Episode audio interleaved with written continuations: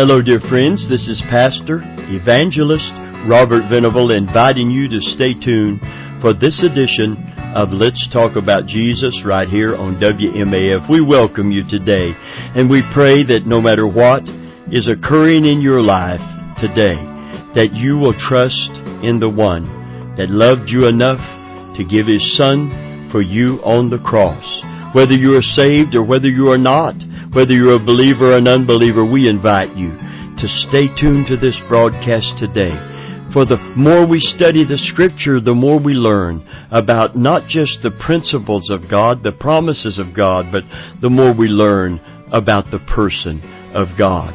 The person that we are dealing with, who He is, and how we, through that knowledge, can come to put our trust in Him, our soul's destiny, uh, we can place in His hands. Our immediate circumstances that we're in, we can trust to Him. Our life here upon the earth, we can trust in the Lord. We're going to talk about defeating the giant of despair today. In this second edition on this subject, it is a very important subject and I do pray that you will stay tuned today. Amen. Those of you that are in Madison and North Florida, we thank you for our, our listening audience. We're glad to be part of the broadcast family of WMAF and we are just as glad that you are part of the listening family of WMAF. And if you're part of the listening family uh, because they're streaming this broadcast as it's coming live in Madison, North Florida,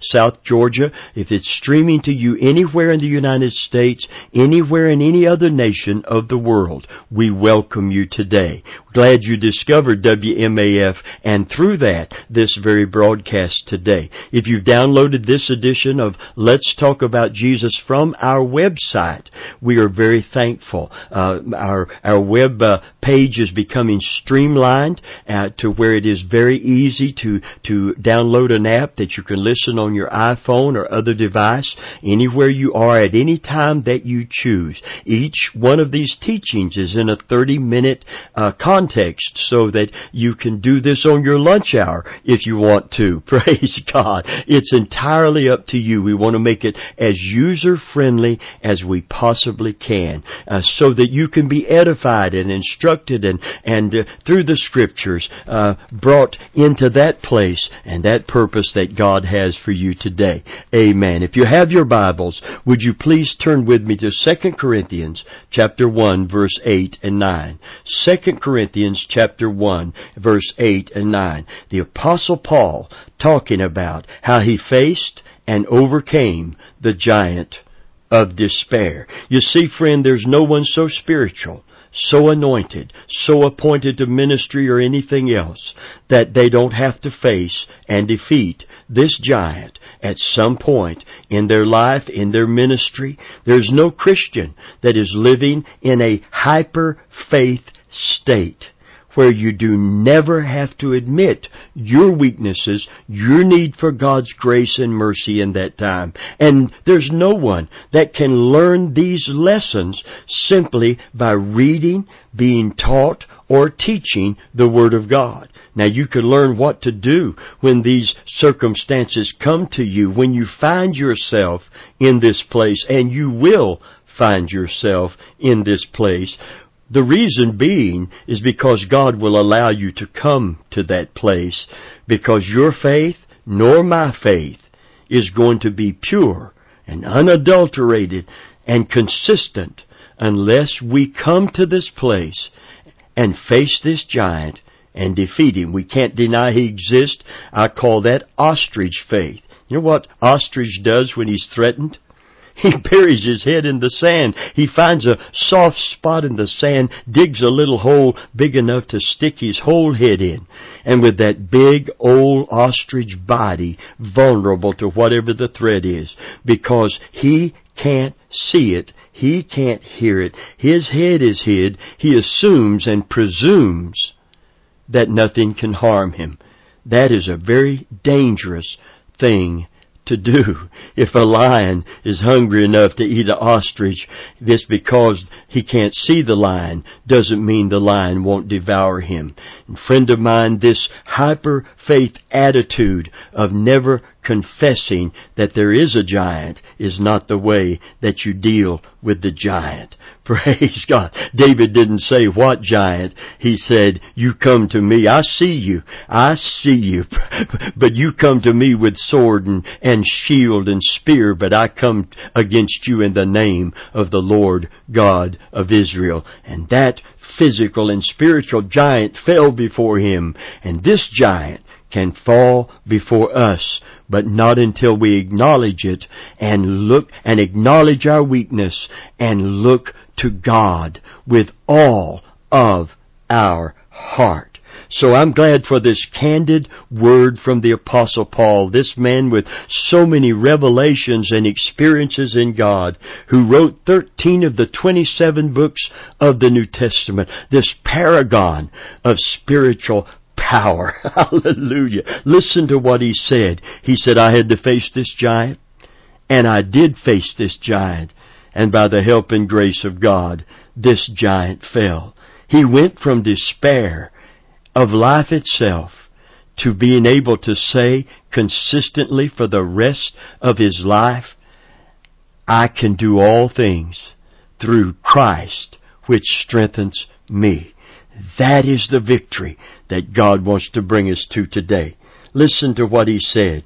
He said, well, we would, but we would not, brethren, have you ignorant of our trouble, which came to us in Asia, that we were pressed out of measure above strength, insomuch that we despaired even of life. But we had the sentence of death in ourselves that we should not trust in ourselves, but in God who raises the dead. He went from despair and self-trust that brought him to the place of despair, to that place of trusting God exclusively.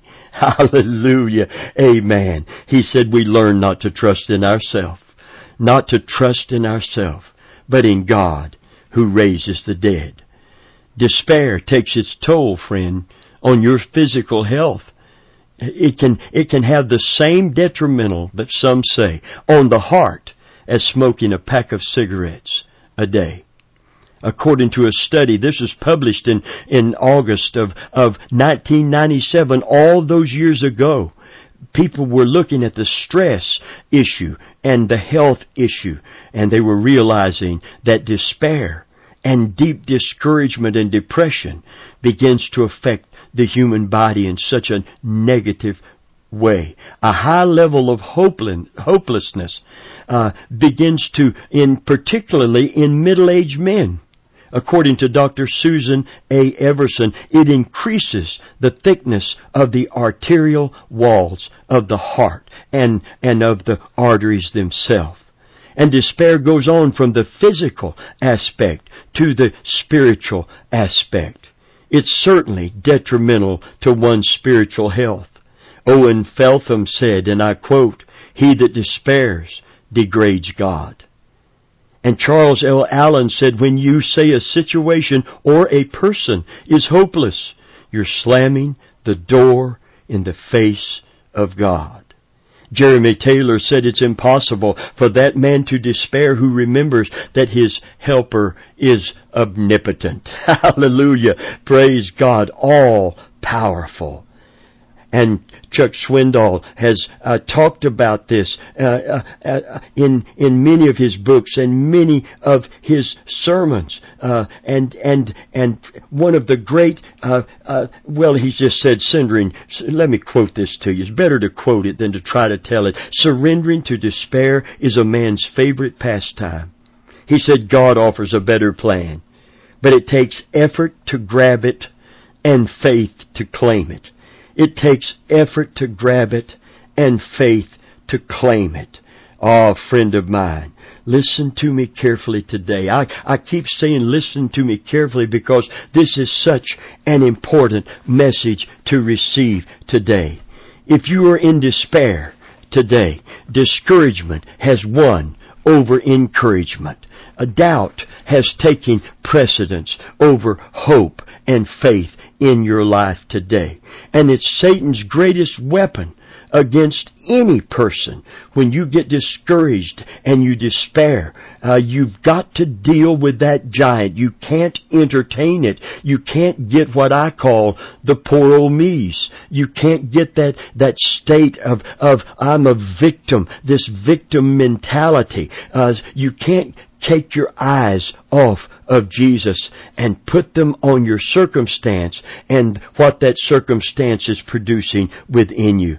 That's why the scripture encourages us in order to run with perseverance the race that is set before us, we are to look unto Jesus, who is the author and the finisher of our faith, and consider Him who suffered such a great contradiction of sinners against Himself, lest we become weary and faint in our own mind when we go through discouraging situations and the pain and the heartache and the heartbreak of our circumstances begin to take hold of us, our focus is off of God and it's off of Christ and it's on ourself.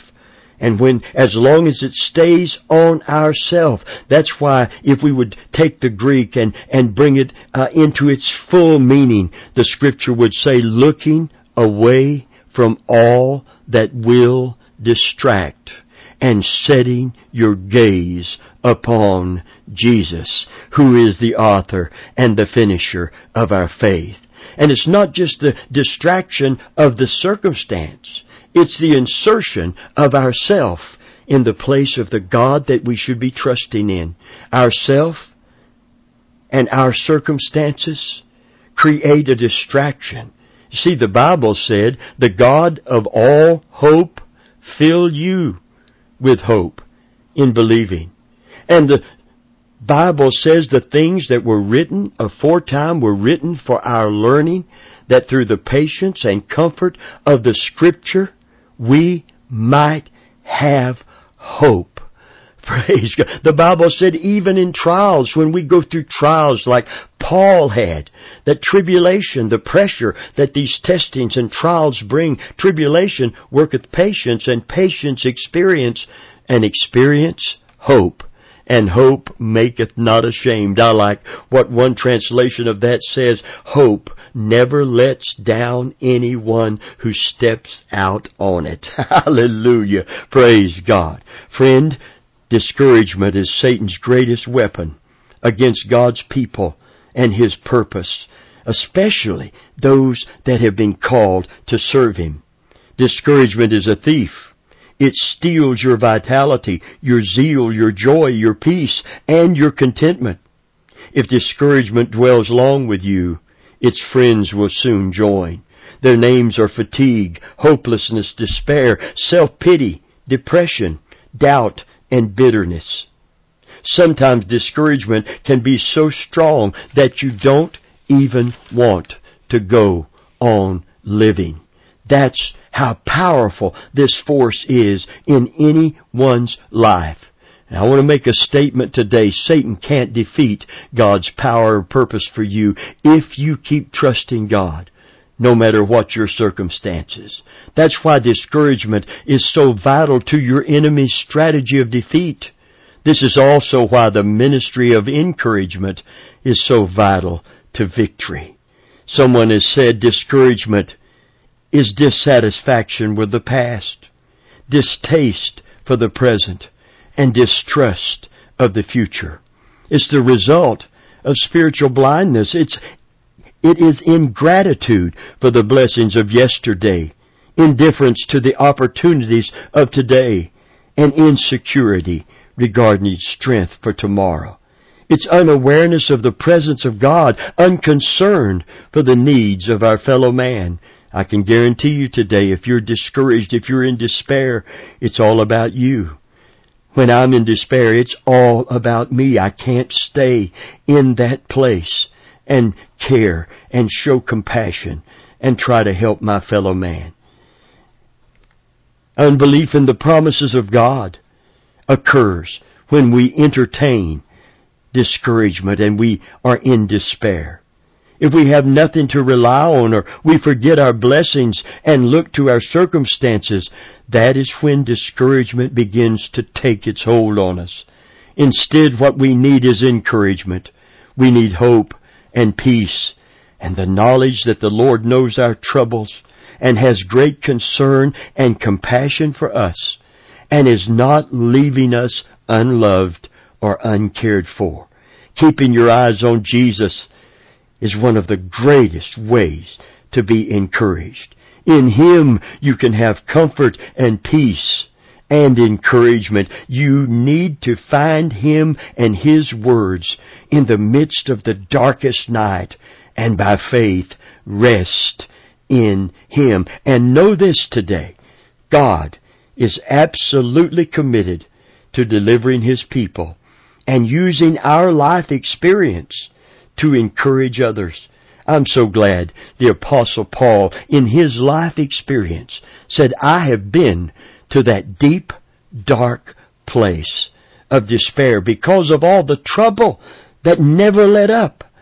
And I came to that place. I came to that place that we despaired of life that we might learn not to trust in ourselves, but in God who raises the dead. Hallelujah.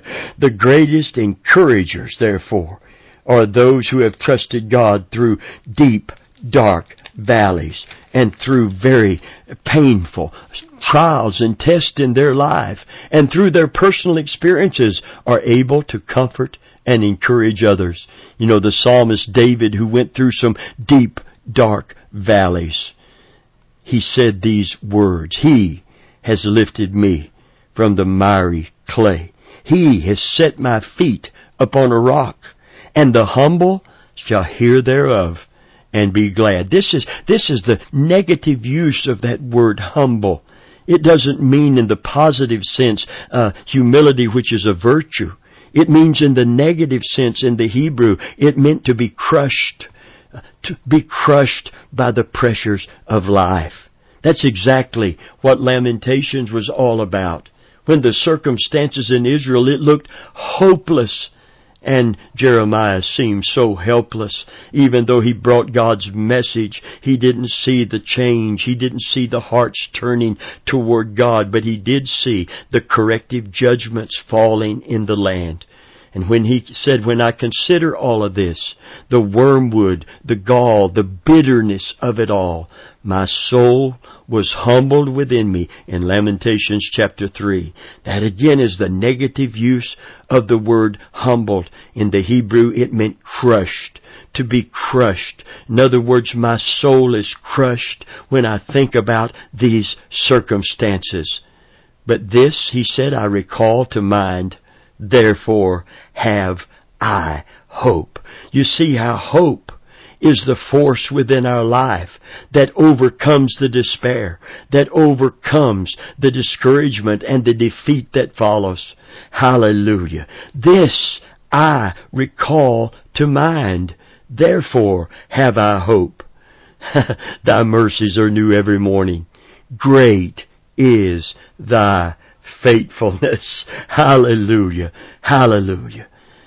I took a first aid course years and years ago before I went into full-time ministry. I worked for Tampa Electric Company on a line crew we had to be qualified to treat someone who had uh, uh, got an electric shock in particular if one of the linemen was to come in contact with a live wire uh, in in the in the smallest uh, transmission line 7620 volts would hit that person. In the largest 130,000 and 69,000 it went on up. But if that smaller voltage hit there's a chance that person could survive if we could give them uh, uh, uh, CPR and if we could treat them for something else called shock. And one of the things the first aid course told us about shock was that it wasn't the wound, it wasn't the the trauma uh, that someone experienced necessarily. We were taught to take and make tourniquets to tie off an, an area where an artery or a vein had been broken loose and or had been nicked and or cut through and we could save a person's life from bleeding to death. But more importantly was to treat that person for shock immediately because more people after trauma like that to the body die of shock than they do of the actual physical wound or condition. So we, it was vitally important. And I'm not talking about electric shock, but the shock of the trauma to the body. And friend, there are emotional, mental, and spiritual things that can shock us in those areas. We were to lay a person on their back. We were to elevate their feet. We were to keep them warm, keep the body warm, the blood therefore flowing. And listen to the fourth one. Speak confidently and encouraging to them. Saying things like, I'm here to help you. You're going to be all right. I am here to help you and you are going to be all right. Isn't that exactly what God has said to us in His Word? Isn't that exactly what Christ has promised us when we come to know Him as our Savior? He makes a commitment to us. He says, Lo, I am with you always. I will never leave you. I will never, and it's in the emphatic sense that He said it, I will never, no never forsake you. I will go with you all the way, even unto the end of the age. Oh, those hopeless disciples that saw Jesus crucified. See, we're coming up on Resurrection Sunday here. They saw Jesus crucified and immediately they became hopeless. Jesus has been killed. Jesus is dead. All hope is lost. They gathered in a room filled with despair until Jesus entered that room. Hallelujah. And he said to them, he said to them, go into all the world and preach the gospel to every creature and lo, I'm with you always, even to the end of the age. You are not abandoned. You are not forsaken. I am with you. I will stay with you. Hallelujah. Amen. Death did not conquer me. It will not conquer you. Praise God. And these cowards, because of despair, became courageous men of God, preachers and carriers of the gospel and martyrs for the cause of Jesus Christ. These men were changed by His promise to go with them. They took hope in their heart. And when that despair was gone, that discouragement was di- dis- dissolved. Uh, they became, became men of hope and men of courage that nothing could stop. Hallelujah. Praise God. Oh, friend of mine, the value of hope in our life. The value. Because when there are things happen that shock my system, that shock my emotions, that shock my mind and my body, and, and when those times occur, I need to be treated for that shock. And the treatment for that is the Holy Scripture. God's Word comforts me in all my tribulations as it is written, counsels me, praise God, that what I'm feeling like heaven is brass or where was God or why has God allowed all these questions that plague and beleaguer me uh, and berate me even in my faith and say, where's your God? You can hear the devil so plain when you can't seem to hear God at all, can't you? Where's your God? Why is He not coming through? Why is He not helping? Oh, friend, that's when our faith needs to rise up that's when we need to take hold of hope. And, well, the scripture's clear in the book of Proverbs, hope deferred makes the heart sick. But when the desire cometh, when we hold on to hope long enough for God to work and bring to pass what we're trusting Him for, ah, then the heart is made glad. Amen. Heaviness in the heart of a man, the scripture teaches, causes it to stoop, but a good word makes it glad. Hallelujah. Ah, oh, the Word of God is so important, so vital, and so powerful when we mix just a little bit of faith with it. We used to sing that song. Hallelujah. Faith, faith, faith. Just a little bit of faith. Praise God. It don't take a whole lot, but you got to use every bit you got. Faith, faith, faith. Just a little bit of faith. Oh, praise God. That's what the Word of God is for. Faith comes by hearing and hearing by the Word of God. When you feel like God is forsaking you and heaven is brass, go to God's Word. For the things that were written aforetime were written for our comfort, that through the patience and comfort of the Scripture, that you might have hope. That you might have hope. Praise God. Amen. And prayer. Jesus said men ought always to pray. Pray anyway. Pray when you don't feel like it. Pray when you don't feel like anyone is listening. Because the fact is, someone is listening. And God is waiting for you to express your faith by bringing that need to Him and taking that focus off of the giant of despair and putting it on the God who is greater than every giant, every circumstance, bigger than any mountain. Hallelujah.